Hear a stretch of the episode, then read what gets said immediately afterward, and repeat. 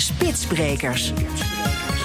Ja, we gaan naar de wekelijkse rubriek met Nout Broekhoff. Steeds meer Nederlanders willen en moeten blijven thuiswerken. Dat is natuurlijk goed voor de doorstroming op de weg. Goedemorgen, Nout. Goedemorgen, Meindert. Maar ja, dat thuiswerken, dat kost ook geld. Ja, dat klopt. Uh, zeker voor werknemers.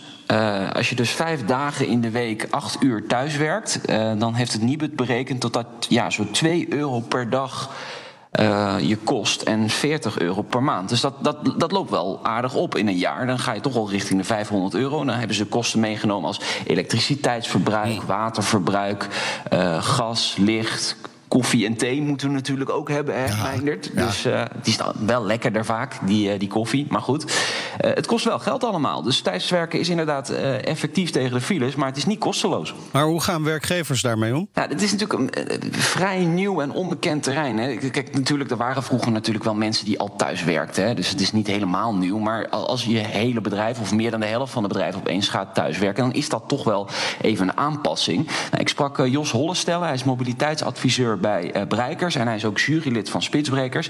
En hij adviseert heel veel bedrijven in de, de Randstad. En hij, ziet toch wel dat bedrijven daar nu mee worstelen, met die kosten.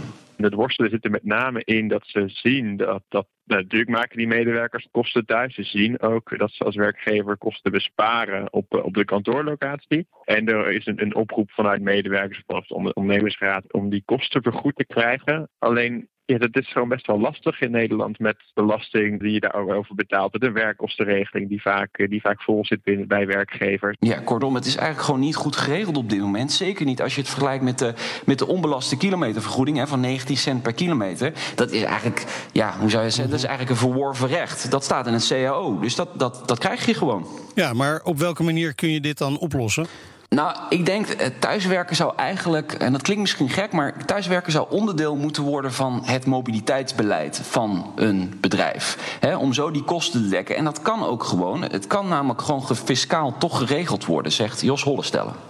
Binnen de werkkostenregeling heb je uh, zeg, gerichte vrijstelling en nihilwaardering. Eigenlijk in de nihilwaardering is dat een vergoeding niet ten laste gaat van de werkkostenregeling ruimte. Dus eigenlijk die 19 cent die je netto kunt vergoeden voor een werkreizen, dat is een nihilwaardering. En ik denk dat het heel mooi zou zijn als ook het vergoeden van de thuiswerkkosten een nihilwaardering krijgt voor 2 euro per dag. Ja, oké. Okay. Dus je krijgt eigenlijk gewoon een, een, een thuiswerkbonus uh, dan.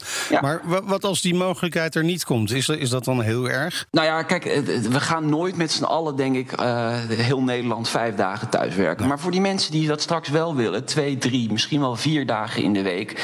Ja, kijk, nu is het een moedje vanwege corona. Uh, en we zien het werkt, er zijn veel minder files. Maar als je het echt een blijvertje wil maken, dat thuiswerken, ja, dan, dan moet er wel iets veranderen, denk ik. Dan, dan, dan, dan vormen die kosten misschien ook een barrière voor werknemers ja. om te blijven thuiswerken. Dus het is niet zo gek om te kijken naar oplossingen. Dus de boodschap is?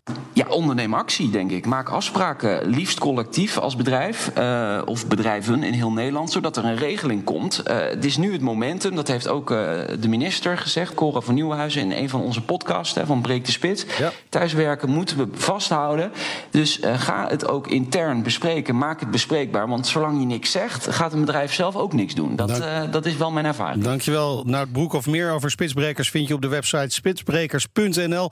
En ook die uh, mooie podcast met uh, Cora van Nieuwenhuizen, de minister van Verkeer en Waterstaat, kun je nog terugluisteren in de Breek de Spit podcast op de BNR-app, Apple Podcast en Spotify. Dankjewel, Nout. Spitsbrekers wordt mede mogelijk gemaakt door ANWB Zakelijk, Gazelle e-bikes en ALD Automotive.